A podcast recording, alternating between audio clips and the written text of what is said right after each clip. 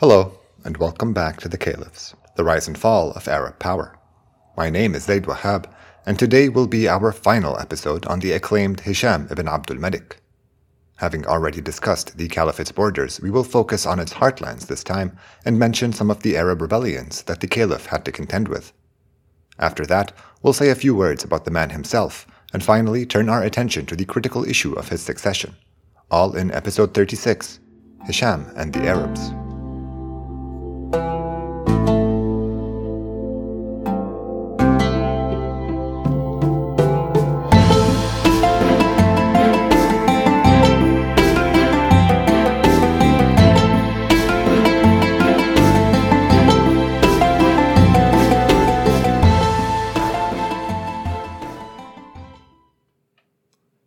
I'll be honest with you, listener. I don't love the job I've done covering Hisham's long reign. On the one hand, it was so eventful that I felt a piecemeal approach was the only option. But now I feel like we may have missed the impressive span of his achievements by breaking them up the way we did. Anyway, just in case I've failed to convey this so far, or if it's somehow gotten lost in the weeds of our multi episode approach, Hisham was an outstanding renewer of Umayyad authority on par with his father Abdul Malik and the controversial but uncontroversially exceptional Muawiyah. Despite Hisham's brilliance, he faced substantial opposition both from without and within his realm. If you're thinking, hold on, why would a great leader have to deal with internal dissent? Then I applaud you for paying attention and redirect that attention to the previous three caliphs, with a special emphasis on the last of them, Yazid II. Hisham's predecessors really mucked things up before he took charge, and it was this perception of waning Umayyad power which encouraged foreign foes who sought to expel the Arabs and domestic ones who hoped to replace the Ummah's leading clan. Our focus today will be on the latter, which fall into two broad categories various Kharijite groups and different offshoots of the lost Hashemite cause. Our sources overwhelmingly describe the differences among all the Ummah's groups as doctrinal, but that's a description I feel the need to explain away. I remain unconvinced that Islam had any sects at this early stage, something which, to me at least, would have necessitated multiple religious traditions. To my eyes, all the Ummah's splits thus far were political, and they are only regarded as religious because that was the language through which the political was expressed. I worry that an abstract discussion of this point will get a little too unwieldy, so let's ground it with some familiar enemies of the state. The Kharijites are the obvious example, but let's get specific because this label was applied to anyone who broke away from the Ummah. Consider the original group who rebelled against Ali bin Abi Talib's command after the stalemate at Siffin between his forces and Muawiyah's, the ones he debated at length while awaiting the arbitration between the Syrians and the Iraqis. This bunch wanted to fight Muawiyah again as soon as possible, and when Ali reminded them that the Prophet had counseled Muslims to appeal to the Quran during a dispute, they responded by saying that they did not consider anyone fighting for Muawiyah a Muslim. They claimed that Muawiyah had abandoned the faith through his own sinful behavior. So already you can see that religious is being used to express political aims. Their religious framework represented a clear sign of decay in Arab unity, as its whole purpose was to legitimize the spilling of Muslim blood by separating the wrong Muslims from the right ones. Other Kharijite groups toed the same line. During the second fitna, everyone was calling everyone else an infidel to justify fighting them. This was even the case in the Maghrib, where the Kharijite thought of the Sufriya united the Berbers against the Caliphate. It's telling that the rebellion did not take place until well after this ideology was widespread among the locals, giving them something to unite around. We could cover other Kharijite groups, but I think you get the point. Whenever any tribes or communities got tired of the caliphate's increasingly heavy handed treatment, they declared that the state's actions went beyond the pale and that the hypocrites in charge weren't Muslims at all. After that, whoever was heading the rebellion would claim the mantle of pious leadership, thus justifying their political power grab in religious terms. Besides the Great Berber Rebellion, Hisham faced Kharijite uprisings in Yemen, Oman, and Khurasan, and smaller agitations in Iraq and Egypt. None of the Arab uprisings met with any success, and even Harith's Mawali heavy movement in the east was eventually subdued. The rhetoric was remarkably similar from the first Kharijites all the way down. Sure, there were differences between them, and various heterodox ideas are attributed to each, but I still find their grievances to be wholly political, merely expressed in these religious terms. There is one exception. I have to admit that Mukhtar al-Thaqafi's short-lived stint in Kufa does indeed tick enough boxes for me to consider him the founder of Islam's first sectarian community.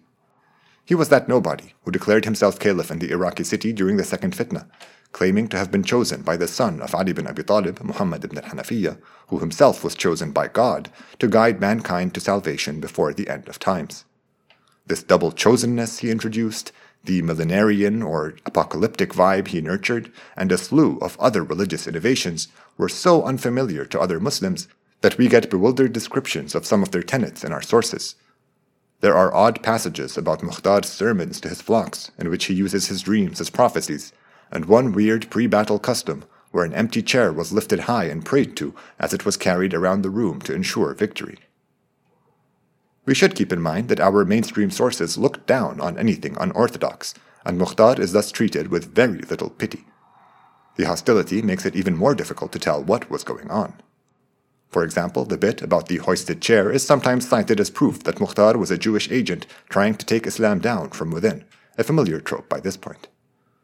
It's clear that most Arabs remained unsympathetic towards his vision of Islam, but it nonetheless spread east from Kufa, across Iraq, Iran, and beyond.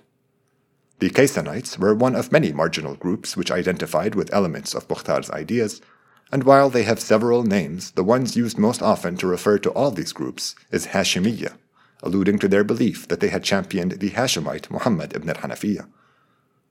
We don't know much about how these beliefs evolved, but we are told that they were especially popular among the Mawali, who never forgot how Mukhtar had held them as equals to the Arabs when he was in power. These Hashemiyya did not try to lead a rebellion against the Umayyads, but it's important to keep in mind that the mistreatment of the Mawali at the hands of the Arabs led many of the new converts in the East to adopt anti Umayyad stances. This preference for the Hashemites was probably encouraged after the pacification of Kufa under al Hajjaj, which pushed ex supporters out further east, where they contrasted the Caliphate's cruelty to their idealistic visions of Hashemite justice. I'm dwelling on this a little because the popularity of the Hashemite cause among the Mawali in the East is fated to play a decisive part in Arab politics. So that makes two groups the Kharijites and the Hashemiyya, both umbrella terms referring to multiple parties which held similar sounding ideas. Roughly speaking, the Hashemiyya were mostly the Mawali who supported the replacement of the Umayyads with the Prophet's clan, believing the Hashemites to have been divinely chosen for the role. The two final Arab ideological groups we need to discuss today both also based their claims upon the unique legitimacy of the Prophet's clan, the first being the Hashemites themselves. Let's take a quick look back. The Hashemites had maintained their political quietism since their infamous massacre in the days of Yazid I. Since then, multiple clan leaders, all descendants of Ali bin Abi Talib and the Prophet's daughter Fatima, had stayed away from politics and leaned heavily on the clan's religious identity instead. After Ali's children, Al Hassan and Al Hussein, came Hussein's descendants. His son, Ali, was the only survivor of the Hashemite massacre, and his title, Zainul Abidin, meant best of the believers because of his inimitable piety. His son, Muhammad, succeeded him, and his title, Al Baqir, is difficult to translate a clumsy but adequate attempt is, quote, the one with unabridged religious knowledge. Many sources say al Baqir died during Hisham's reign, and of course there are multiple accounts of how it happened, some accusing the caliph of poisoning the religious leader, but that's nothing we haven't heard before. Anyway, after him came his son, Ja'far as-Sadiq, Ja'far the Honest, who will prove so influential that we will have to cover him in much greater detail than his predecessors, though mercifully not today. So, why are we talking about the Hashemites if they were all so thoroughly apolitical? Well, here's the thing one of them wasn't. Late in Hisham's reign, around 740 AD, Ja'far's uncle chose to rebel against Umayyad authority. Zayd, the son of Ali Zainul Abidin, rose up against the ruling clan and seems to have had some secret correspondence with supporters in Kufa who promised to stand with him. There are conflicting narratives about how it all went down, but the rebellion was easily snuffed out by Hisham's brutal governor of Iraq, a man named Yusuf al-Thaqafi, who I'll tell you about more in a minute. Zayd's son, Yahya, escaped to Khorasan and tried leading another rebellion from there, but was stopped by that province's capable governor, Nasr bin Sayyar. Ja'far al-Sadiq, leader of the Hashemites, stuck to precedent and refrained from supporting his uncle's rebellion, probably saving the clan from another bloody massacre. The final group we need to talk about has the most complicated backstory, but don't tune out on me now. They will be of crucial importance to the Ummah's future. Our sources first mention them during Sulayman's badly documented reign, but these earliest durations are unreliable, so let's circle back to them later. While they probably did not exist back then, they were definitely a thing by Hisham's time because we're told that his governor of Khurasan executed a number of their supporters. So, like most of the messes this caliph had to mop up, they organized sometime during the mismanagement of his predecessors. I have intentionally avoided naming them because that's how it was for a while. Nobody knew who they were or what exactly they were after. They operated in secret, and it seems like they had recruiters across the Ummah who approached those with clear anti Umayyad sympathies. After a new member had proven they could be trusted, they would only be told that they were now part of a group working towards righting the caliphate by returning the Prophet's clan to power. No other details would be provided, and it is likely that most of these recruiters didn't know much more than this themselves. Like all their own followers, they had to await orders from the men who had once recruited them. Pretty shadowy, no? Our sources have fun with it too. Some contain vague religious allusions, while others make it sound like a fully formed political vision just waiting for the right moment to burst out on the scene. This phenomenon was mostly referred to as the da'wah, Arabic for the summons or the call. Despite their best efforts, the caliph's men could not find the elusive figures behind it, and their true identity won't become public knowledge until a big reveal years down the line. But I won't leave you in suspense like that. Let's have our own unveiling by covering their transparently fake origin story. The Dawa was first mentioned in a suspicious narration during Sulayman's reign. Apparently, the caliph got a visit from a son of Muhammad ibn al-Hanafiyyah, who, quick reminder, was the son of Ali bin Abi Talib, although not from the Prophet's daughter Fatima. This Hashemite both impressed and worried Sulayman with his enlightened demeanor, and the caliph became convinced that this pious and eloquent man could reclaim the Ummah's leadership for his clan if left unchecked. So, like all evil Umayyads, he had the guy poisoned. But in order to obscure his involvement, he used a slow release poison. So Ibn al Hanafiyyah's son would die days after having departed his court. The doomed Hashemite chose to pass by some kin on the way back, though, the descendants of Ali's cousin, Abdullah ibn al Abbas. He was feeling feverish when he arrived and told them that he believed he had been poisoned by the caliph and would not be long for this world. Just before passing away, he bequeathed to his hosts the right to leadership of the Ummah. Despite how widely reported the story is, it has way too many obvious problems to be anything but apocryphal. It is simplistic, conveniently set in Sulayman's badly recorded reign, and it barely makes any sense. Since when did the Arabs just pass on inherited rights to cousins in secret ceremonies? Muawiyah had to insist over and over again that he was the one who had the right to avenge his cousin, and even after victory in the first fitna and decades of success, one of Uthman's sons still posed a serious risk to his legitimacy. Hell, the Prophet himself had a whole goodbye speech where he told everyone assembled that Ali was to be considered his heir in all things, and his cousin was still denied leadership. Muhammad ibn al-Hanafiyyah was never even considered Ali's true heir or the clan's leader in any way. So we're just supposed to buy that his son could pass on something as essential as the Hashemite claim to power to his cousins in some deathbed scene? No, and I am not alone in thinking that this whole narration was propagated later to lend the calling an air of tribal and religious legitimacy. The problem is that if we disbelieve this narration, we can't readily find an alternative to explain what started the dawah so we might as well succumb to the myth. These descendants of Abdullah ibn al-Abbas, the Abbasids for short, were the ones responsible for the dawah.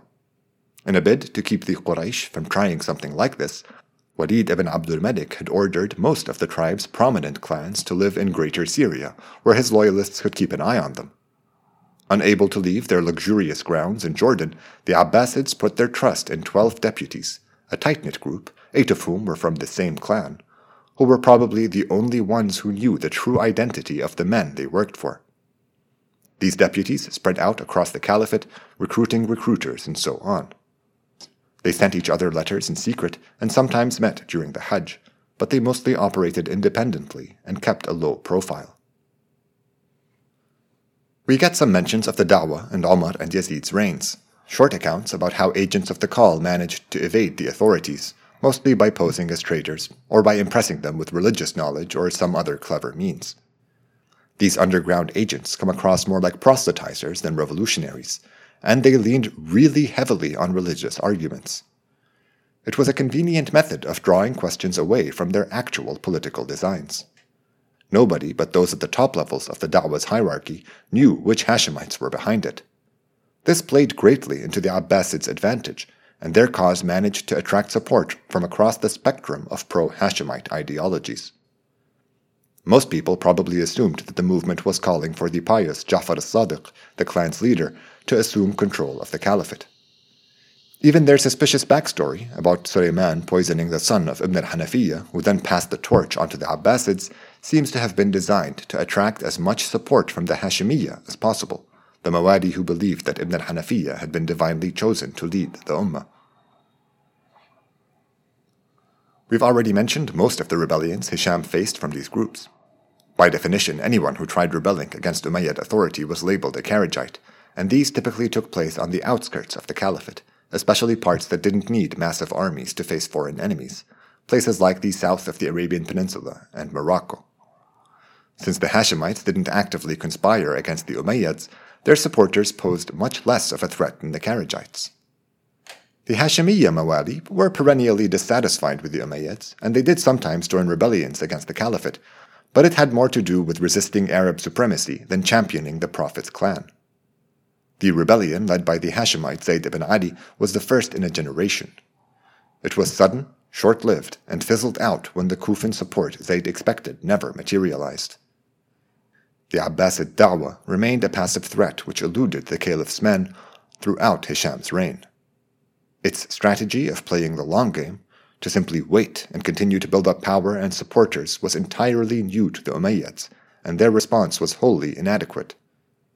So, having been around for a few short decades, the Dawah continued to grow in the shadows, and will return to it when the time comes for it to make its move. All right, so now that we are done with the various Arab dissidents, let's turn our attention back to the Caliph in Damascus, or rather, Rusafa. Hisham liked the location and climate of a town in Syria once known to the Byzantines as Sergiopolis, and he built his court and palaces there. During his reign, the area came to be known as Al Rusafa, Arabic for the splendid or brilliant, in reference to the buildings he erected. Hisham was clearly an intelligent and capable leader, and stories about him in our sources make him out to be a serious man, somewhat dictatorial and quite humorless. One trait he repeatedly gets accused of is stinginess, though that may not have been a bad thing, considering that we don't hear about bankruptcy during his time, while his generous predecessor ruined the Ummah's finances. Although our sources rarely discuss these affairs, even they praise Hisham's sound management of the treasury.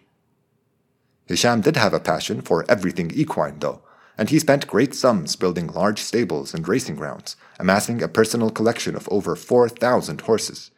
Pretty harmless as far as royal hobbies went. As usual, Al Mas'udi has the funniest descriptions of the Caliph. He starts his section on the Caliph's personal traits with, quote, Hisham was cross eyed, rough, rude, and dour. He amassed money and used it to build the land and buy horses. He then provides a story about the Caliph embarrassing himself publicly and some amusing scenes of extreme stinginess. I'll share a couple because they're kind of funny. This one time, the Caliph hosted a party at his place, and his kin started plucking and eating fruits straight from his delightful garden's many trees, which really ticked Hisham off. When one guy told the Caliph that God had truly blessed him, Hisham erupted, yelling, How has he blessed me if you're the one stuffing your face? Party over and for good measure the Caliph ordered everything be uprooted and replaced by olive trees, so no one could just casually munch on the fruits of his labor like that ever again. In another story, the Caliph tried to reward a man who brought him a pair of rare birds by giving him the uglier one back. Isn't that hilarious? I am honored by your gifts. You may take the ugly one and leave. There was one family tradition which Hisham could not resist. He attempted to install his son as next in line. Literally every Umayyad since the first fitna had done the same Marwan, Abdul Malik, Walid, Sulaiman, Omar, and Yazid. But only the first two had pulled it off. Or maybe two and a half. Yazid left the caliphate to Hisham, but he also designated his own son Walid as Hisham's successor. It was a little over halfway into his reign that Hisham began pushing to replace Walid with his son, Maslama. Walid wouldn't budge, and it didn't help that Walid and Maslama were actually close friends, drinking buddies, in fact. Unlike the caliph's children, who were kept busy with command responsibilities, Walid did nothing but party as he awaited his turn at the head of the table. Hisham tried to convince Walid to step aside, and when he failed, he tried getting other Umayyads to help. His strongest ally in this was his half brother, Maslama, but even together they could not force Walid's hand. The caliph stopped trying to replace his nephew and accepted that Walid would be his successor following Maslama's death in the late 730s. While their collaboration did not yield the desired results, it had the inadvertent effect of pushing the caliph closer to the Adnanis who had surrounded Maslama, and it was around this time that Hisham began displaying strong favoritism towards them in his administration. He replaced his governor of Iraq, Khalid al-Qasri, with the staunchly Adnani Yusuf ibn Omar al-Thaqafi in 738, and Yusuf's first move was to arrest and torture Khalid to dispossess him of all his wealth. Khalid by this point had become close to the Qahtanis, and Yusuf's actions sent a clear message to that side of the tribal feud that nobody was out of reach. Some accounts say that Hisham allowed this because Khalid had not supported his bid to have his son be next in line, but the practice of an incoming governor stripping his predecessor of all his wealth in this violent fashion had sadly become the norm. The caliph granted Khalid sanctuary at his court in Rusafa after this ordeal was over a couple years later, so there couldn't have been bad blood between the two. Iraq's new governor was not only related to al-Hajjaj, he also shared his ancestors' penchant for brutality. He executed all sorts of Arabs, especially Qahtanis and those with pro-Hashemite views. It was a couple years into his tenure that the Kufans wrote to Zayd, promising to support him if he rose up against the Umayyads. I haven't told you much about his rebellion because there isn't a lot we can be sure of.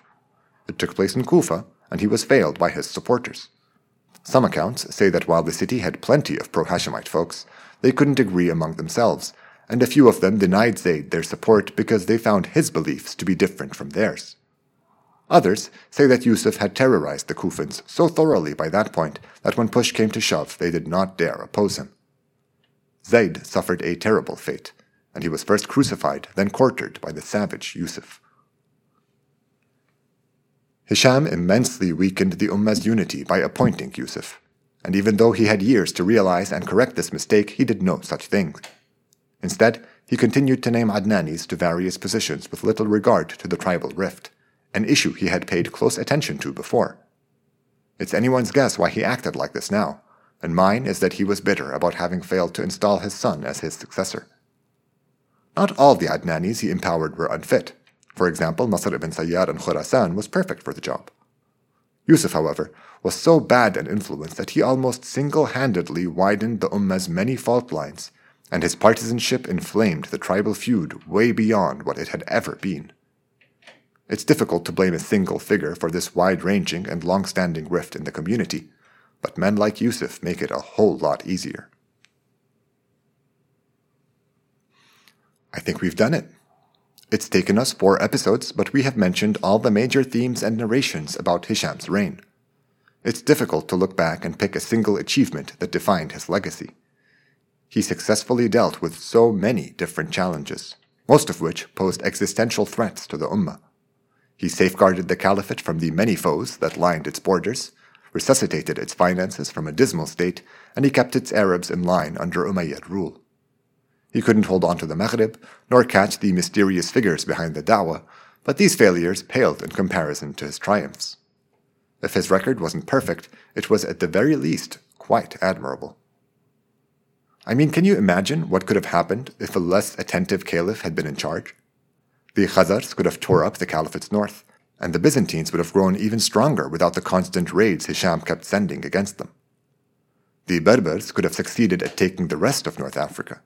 The Chinese vassals could have asserted control over all Khorasan, leaving a weakened state for the East's various Kharijite movements to take down. I know I'm just putting together all the worst case scenarios, but it's a sobering reminder of just how bad things could have become without a steady hand at the wheel. The Arabs could have been pushed back to the very edges of their desert, their unity shattered and their power extinguished. Instead, Hisham oversaw a revival of Umayyad dominance worthy of even his illustrious father.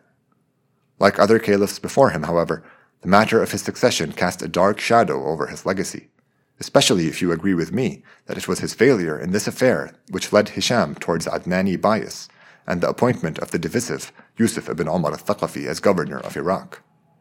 I realize Yusuf's actions aren't directly the caliph's fault, but he does bear responsibility for having empowered the man to begin with.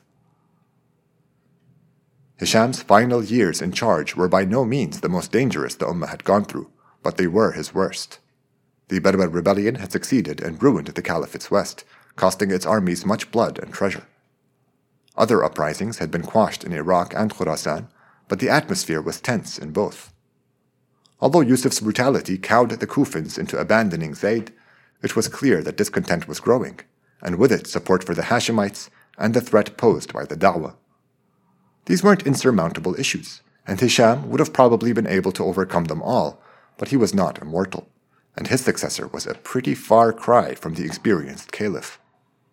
As we say goodbye to Hisham, you should know that we're also saying goodbye to Umayyad control, which will only diminish from this point on. It'll take a minute, but these issues we mentioned, and a few new ones brought about by inept administration, will eventually overwhelm the next generation of rulers. Join me next time for the start of this downhill ride here on the Caliphs, the rise and fall of Arab power.